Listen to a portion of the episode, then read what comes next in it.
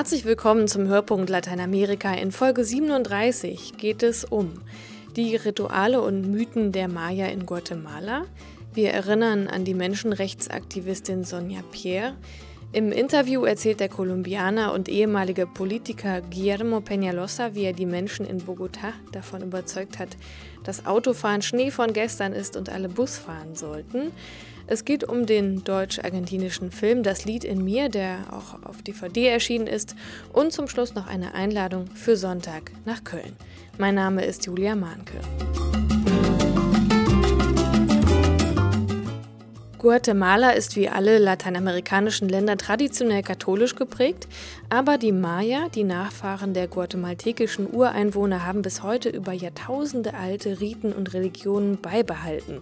Als die Spanier kamen, wurden diese Traditionen in den christlichen Glauben integriert und nirgendwo sonst kann man das so gut beobachten wie in dem kleinen guatemaltekischen Ort Chichicastenango. Er gilt als der Ort der Mythen und Schamanen.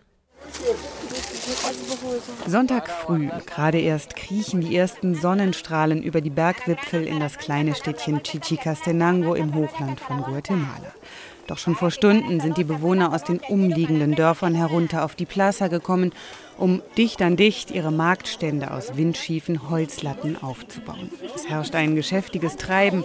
In der Luft liegt der Geruch von Tacos und gegrilltem Hühnerfleisch. Lauthals preisen die Händler ihr großes Angebot an bunten Decken, Stoffen, Masken und Tongefäßen an.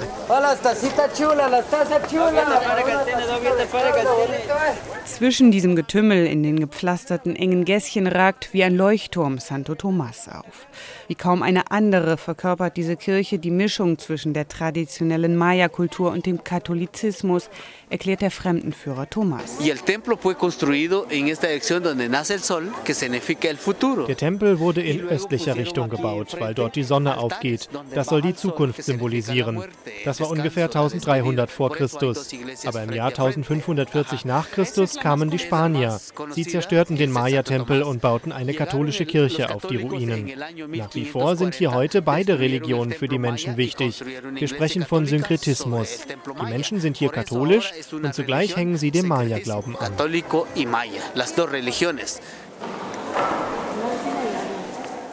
Im Inneren herrscht diffuses Licht. Die Wände des Seitenschiffs sind geschwärzt vom Weihrauch und vom Ruß der Kerzen. Die Luft ist vernebelt von verbranntem Kopalharz, der Boden übersät mit Tannennadeln und Blüten. Zwischen ihnen sitzen Frauen und murmeln Gebete auf Quiché, der alten Maya-Sprache. Und obwohl überall an den Wänden Kreuze und Heiligenbilder hängen, ist nicht ganz klar, wen die Indigenas eigentlich meinen, während sie auf dem Boden kauern und beten. Ah ja, ese es un altar cuando el niño tiene un año. Das da ist ein Altar, da werden die Kinder hingebracht, wenn sie ein Jahr alt sind, damit der Schamane von den Göttern erfährt, was ihre Bestimmung ist. Also, ob sie später Bauer, Händler oder ebenfalls Schamane werden. Und erst wenn das bestimmt ist, werden sie getauft.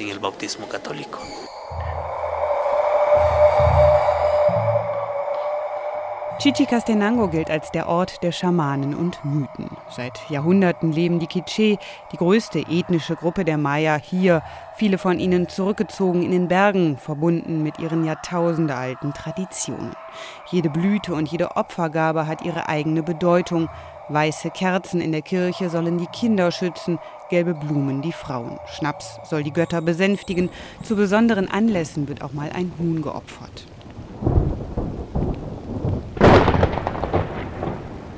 Und so haben die Maya auch für die Überschwemmungen, Wirbelstürme und Dürreperioden, die in diesen Jahren ihr Land immer häufiger heimsuchen, eine einfache Erklärung. Ihrer Überlieferung zufolge sind sie Vorboten einer neuen Zeitrechnung, die nach dem Maya-Kalender Ende des Jahres 2012 ansetzt. Die Welt, wie wir sie kennen, wird bald ein Ende finden. Die Maya wussten es. Die Bibel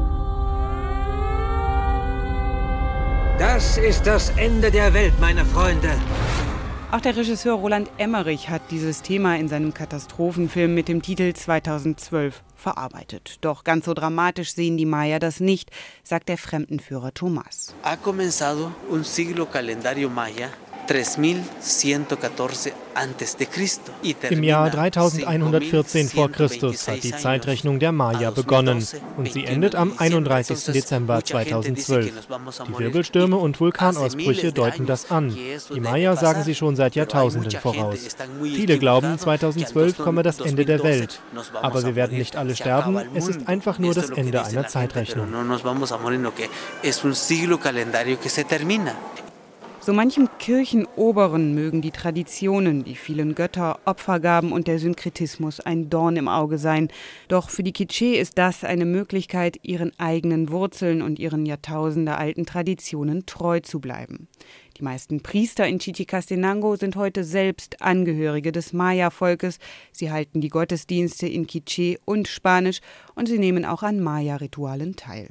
Konflikte birgt das hier im Hochland von Guatemala schon lange keine mehr, sagt Thomas, und so fügt er augenzwinkernd hinzu, schließlich sei Rom ja auch weit weg.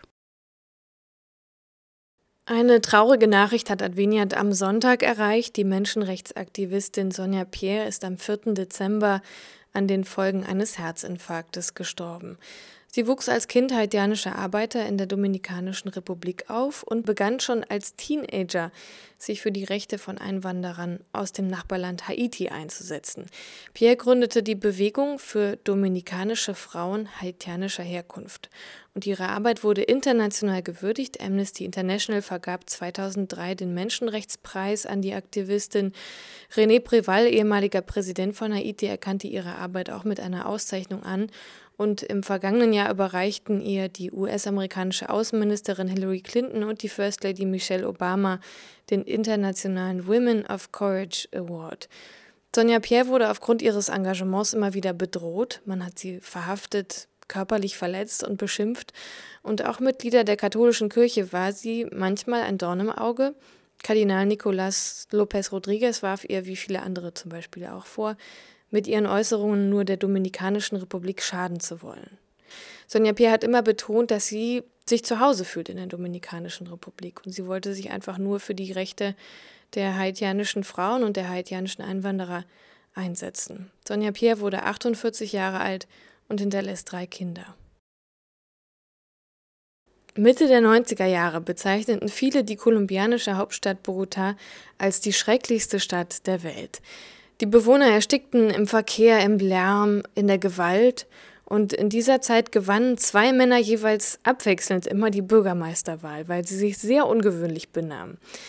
Antanas Mokos war eigentlich Philosoph und Mathematiker und hatte wegen eines Skandals als Rektor der Universität zurücktreten müssen. Dann wurde er zum Bürgermeister gewählt und versuchte, die Einwohner Bogotas zu freundlicheren Menschen umzuerziehen, die aufeinander Rücksicht nehmen. Der zweite Politiker, der die Stadt für sich begeistern konnte, war Enrique Peñalosa. Er verwandelte die Hauptstadt mehr oder weniger in eine Großbaustelle, unter anderem um ein effizientes Bussystem in der Millionenstadt ohne U-Bahn zu installieren. Sein Bruder Guillermo Peñalosa war Mitte der 90er Jahre ebenfalls Politiker in Bogota. Er war verantwortlich für Parks, für öffentliche Plätze und Sportangebote. Inzwischen berät Guillermo Peñalosa weltweit in Sachen Stadtplanung für Megacities und ist Leiter der Organisation 8 bis 80 Cities in Toronto, Kanada. Vergangene Woche hat er einen Vortrag in Bonn zum Thema Mobilität gehalten und ich habe ihn getroffen und mit ihm über seine Zeit in Bogota gesprochen. Sie sind ja in Bogota aufgewachsen. Wie haben Sie sich fortbewegt da? Zur Universität bin ich immer mit dem Fahrrad gefahren, obwohl er sehr gefährlich war. Es gab keinen einzigen Zentimeter Radweg. Dann hatte ich zeitweise ein Auto oder ein Mofa. Den Bus habe ich auch genommen. Das war immer unterschiedlich. Das Verkehrsproblem in Bogota wurde ja sehr schnell sehr groß. Wie haben Politiker anfangs versucht, dieses Chaos in den Griff zu bekommen? Zunächst gab es ein Nummernschildsystem, das die Zahl der Autos jeden Tag um ca. 40 Prozent reduziert hat. Es gab für jeden Tag vier Nummern. Wer eine davon als letzte Ziffer auf seinem Nummernschild stehen hatte, durfte an diesem Tag nicht fahren. Und das System gibt es immer noch? Eso siguió. Ahora el, el alcalde actual hizo algo que creo que fue equivocado. Ja, allerdings hat der amtierende Bürgermeister es geändert. Ich finde, das war falsch. Früher galt die Regelung für zwei Stunden morgens und abends. So konnte man trotzdem vor oder nach dieser Zeit mit dem Auto fahren. Jetzt gilt die Regelung den ganzen Tag und wer genug Geld hat, kauft sich ein zweites Auto mit einem anderen Nummernschild, um jeden Tag fahren zu können. Was hat sich alles verändert während der Zeit, in der Sie in Bogotá im Amt waren? Wir haben eine wunderbare Verwandlung in Gang gesetzt. Was mich anfangs interessiert hat, war die Lebensqualität. Mich haben die Leute gefragt, Guillermo, warum investierst du so viel in Parks, wenn es doch den Armen an ärztlicher Versorgung und Bildung fehlt? Darauf habe ich geantwortet, schauen Sie, wenn Sie wirklich an der armen Bevölkerung interessiert sind, dann denken Sie daran, dass die Armen sich besonders miserabel fühlen, wenn sie nicht arbeiten müssen. Während der Arbeitszeit geht es der Putzfrau in der Bank genauso wie dem Leiter der Bank, außer dass der vielleicht in diesen Tagen mehr Angst hat. Aber wenn die beiden dann Feierabend haben, dann hat der Bankchef seinen Country Club, Theater, Kino, Restaurants, Reisen und so weiter. Aber die Putzfrau mit Mindestlohn hat all das nicht. Wo immer wir also den Menschen eine bessere Nutzung ihrer Freizeit ermöglichen können, verbessern wir ihre Lebensqualität. Und genau das haben wir mit unseren Parks und den Sportangeboten versucht. Heute wird in Bogotá keiner mehr gewählt, wenn Parks und öffentliche Plätze unter den Diskussionsthemen fehlen. Sie haben viele, viele Parks geschaffen, über 800 von den ganz kleinen in den Stadtvierteln bis hin zu großen Stadtparks mitten im Zentrum. Das war aber ja nicht alles. Es hat sich ja auch sehr viel verändert in Sachen Fortbewegung. Jeden Sonntag werden einige Straßen für Autos gesperrt, sodass die Menschen dort zu Fuß gehen oder mit dem Fahrrad fahren können. Als ich meine Arbeit begann, war Ciclovia ein sehr kleines Programm. Innerhalb von zwei Jahren haben wir den für Autos gesperrten Bereich auf mehr als 100 Kilometer vergrößert.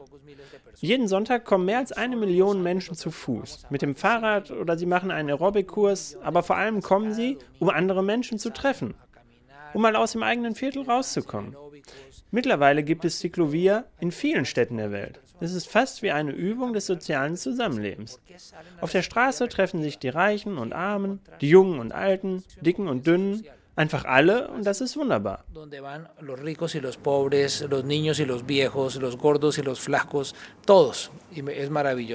Ein Großprojekt Ihres Bruders war ja das Transmillennium-System. Das bringt auch irgendwie die Menschen zusammen. Das sind Busse, die auf eigens für sie reservierten Spuren fahren. Etwa 1,7 Millionen Menschen benutzen täglich die Transmillennium-Busse. Und die sind schneller als die meisten U-Bahn-Systeme weltweit und billiger. Für jeden U-Bahn-Kilometer kann man 14 Kilometer Transmilenio-Strecke auf Straßenlevel bauen. Eh, der Alltag der Kolumbianer hat sich ja dann doch sehr verändert. Wie haben die Menschen in Bogotá darauf reagiert? Manchmal fragen die Menschen mich, aber Guillermo, warum möchtest du, dass wir für immer arm bleiben? Du willst, dass wir zu Fuß gehen, mit dem Fahrrad fahren und die öffentlichen Verkehrsmittel benutzen. Es war ein Kampf, die Leute davon zu überzeugen, dass das jetzt der Fortschritt ist. Kein Auto zu fahren ist die Zukunft, nicht die Vergangenheit.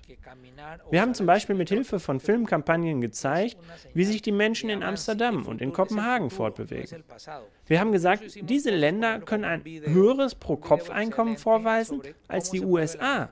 Das Bildungsniveau ist höher und trotzdem fährt die Mehrheit der Bevölkerung kein Auto. Man muss einfach das Auto als Statussymbol abschaffen und den Leuten klar machen, die Zukunft sieht anders aus.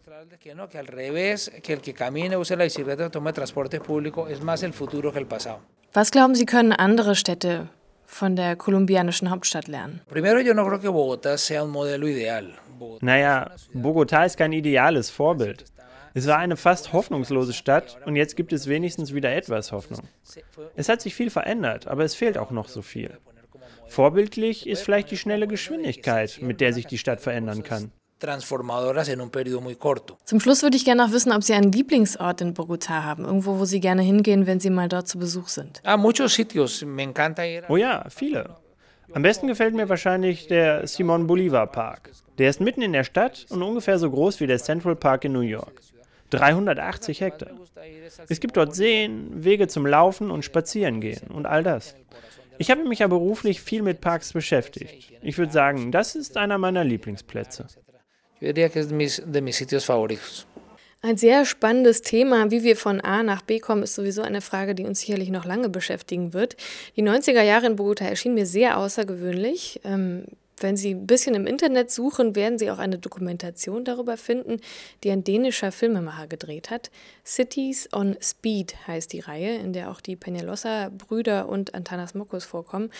Da klingt auch ein bisschen durch, wenn man sich das anguckt, dass diese Zeit bei weitem nicht leicht war und es auch viele Probleme gab durch die vielen Veränderungen in der Stadt. Also wenn Sie da Interesse haben, dann äh, schauen Sie sich das vielleicht auch mal an. Cities on Speed. Vielleicht sagt Ihnen der Titel noch was. Das Lied in mir. Ein deutscher Film, der hauptsächlich in Buenos Aires spielt. Die DVD ist auch erschienen und die habe ich mir vor ein paar Tagen mal angeschaut und kann sagen, der Film lohnt sich, aber ich glaube gerade wegen der DVD-Extras. Ich erzähle noch mal kurz, worum es geht. Die Hauptfigur im Film ist Maria eine junge deutsche Frau, die nach Lateinamerika fliegt und in Buenos Aires auf ihren Anschlussflug wartet. Und während sie da wartet, hört sie ein Lied. Eine Mutter ein paar Sitzplätze weiter singt so eine Art gute Nachtlied für ihr Kind. Und Maria merkt plötzlich, dass sie die Melodie kennt und dass sie sogar den Text ein Stückchen mitsingen kann, obwohl sie kein Spanisch spricht. Sie ist dann völlig aus dem Häuschen, die Emotionen kochen, also kommen irgendwie so in ihr hoch und sie verpasst ihren Anschlussflug und bleibt dann erstmal in Buenos Aires. Sie ruft ihren Vater auch zu Hause an und ähm, hinterlässt ihm eine Nachricht und erzählt ihm von diesem Lied und fragt, ob er da irgendwas drüber weiß. Und der Vater steigt direkt in den Flieger und kommt auch nach Argentinien. Papa? Was, wie kommst denn du hierher? Hallo. Hallo. Ist was passiert? Nein. Was machst du dann hier? Papa, geht's dir nicht gut? Doch. Weißt du, wie du dich angehört hast auf dem Anrufbeantworter? Ich hätte mir sonst was gedacht. Und dann fliegst du mir direkt hinterher. So sind sie nun mal halt, die Eichenväter. Hatte ich früher als Kind mal so eine? Das weiß ich nicht mehr. Wo hast du die denn her? Hab ich hier gekauft. Kommt mir total bekannt vor. Für mich sehen ja alle Stofftiere gleich aus. Wir müssen zusehen, dass du so schnell wie möglich wieder weiterreisen kannst. Es geht doch nicht, dass du hier drei Tage festsitzt. Warum lenkst du jetzt ab? Ich lenke nicht ab. Und was ist mit dem Lied?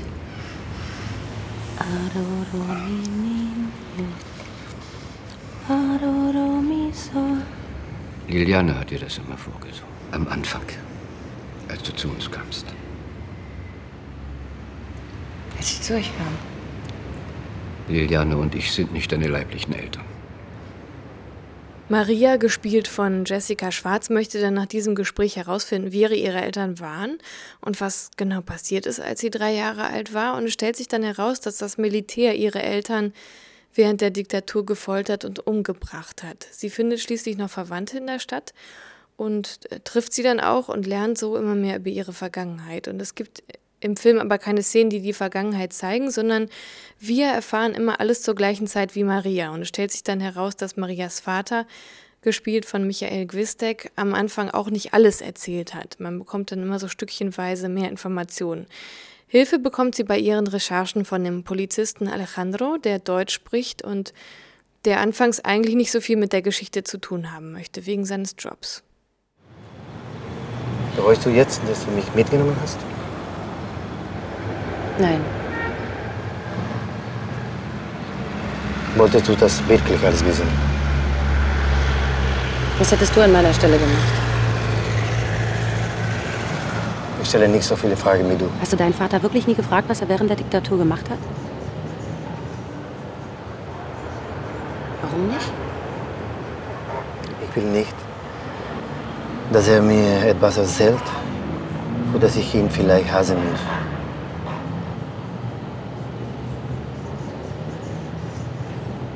So wie ich. Das Lied in mir ist eine Diplomarbeit. Der Regisseur und Drehbuchautor heißt Florian Kossen und er hat an der Filmakademie Baden-Württemberg studiert und war für den Film auch für den Deutschen Filmpreis nominiert. 39 Tage hat das Team in Buenos Aires gedreht und auch über die Dreharbeiten erfährt man einiges. Auf der DVD kann man sich den Film nämlich auch kommentiert ansehen, kommentiert von Florian Kosten und Jessica Schwarz. Und da erzählen die beiden über die Dreharbeiten, aber auch über ihre Zeit in Argentinien. Zum Beispiel das hier. Wir fahren in die Stadt rein. Burn That Broken Bed heißt der Song von Calexico. Und ich finde, der Titel ist, passt irgendwie schon. Das ist genau die Stimmung, die ich hatte, als ich 2006 zum ersten Mal in Argentinien war. Zum allerersten Mal nach Buenos Aires reingefahren bin und ein ganz seltsames, fremdvertrautes Gefühl hatte. Ich bin in, in Spanien aufgewachsen, mehrere Jahre meiner Jugend und der eine Teil von, von Argentinien ist europäisch und eben vertraut und, und der andere Teil ist südamerikanisch und völlig fremd. Und dieses Déjà-vu-Gefühl ist für mich persönlich ein ganz starkes Element, was ich mit der Autorin, Elena von Sauken, genommen habe und was zu Marias Gefühl wurde. Ich habe mich am Anfang ein bisschen schwer getan mit dem Film. Es passiert direkt am Anfang sehr viel, sehr schnell und die Charaktere, die man eigentlich noch überhaupt nicht kennt, erleben diese wahnsinnig emotionalen Momente und ich konnte noch nicht so richtig mitfühlen irgendwie, weil ich noch gar nicht wusste, wer diese Personen sind, die ich da beobachte. Je weiter die Geschichte aber fortschreitet, desto spannender wird es und man rückt sehr viel näher an die Figur der Maria heran und auch an die anderen. Besonders interessant war es, wie gesagt, am Schluss den Film nochmal zu gucken und dabei zu hören, wie der Regisseur und die Hauptdarstellerin vom Dreh erzählen, von Argentinien erzählen. Man bekommt nochmal sehr viel tiefer gehende Informationen, äh, durch die ich den Film im Nachhinein auch sehr lieb gewonnen habe. Ich war noch nie in Buenos Aires und hatte mich so ein bisschen gefreut, die Stadt so durch den Film ein bisschen kennenzulernen. Man hat nicht unbedingt das Gefühl, wenn man den Film äh, gesehen hat, dass man jetzt sehr viel über Buenos Aires weiß. Aber nachdem ich dann wirklich alles geguckt habe, was auf dieser DVD drauf ist, hatte ich dann einen besseren Eindruck, hatte ich das Gefühl. Es gibt zum Beispiel noch ganz viele Szenen, auch die, die es nicht in den Film geschafft haben, mit, mit Erklärungen dazu. Das war alles auch interessant. Die DVD vom Schwarz-Weiß-Verleih kann man im Internet für ca. 16 Euro kaufen und viele Szenen sind übrigens auf, auch auf ähm, Spanisch mit deutschen Untertiteln. Wer also Spaß an der Sprache hat, kommt auch auf seine Kosten. Zum Schluss der Folge möchte ich Sie noch ganz herzlich nach Köln einladen. Im Kölner Dom findet am Sonntag der Eröffnungsgottesdienst für die diesjährige Spendenaktion von Adveniat statt. Das biblische Leitwort dieses Jahr ist Dein Reich komme.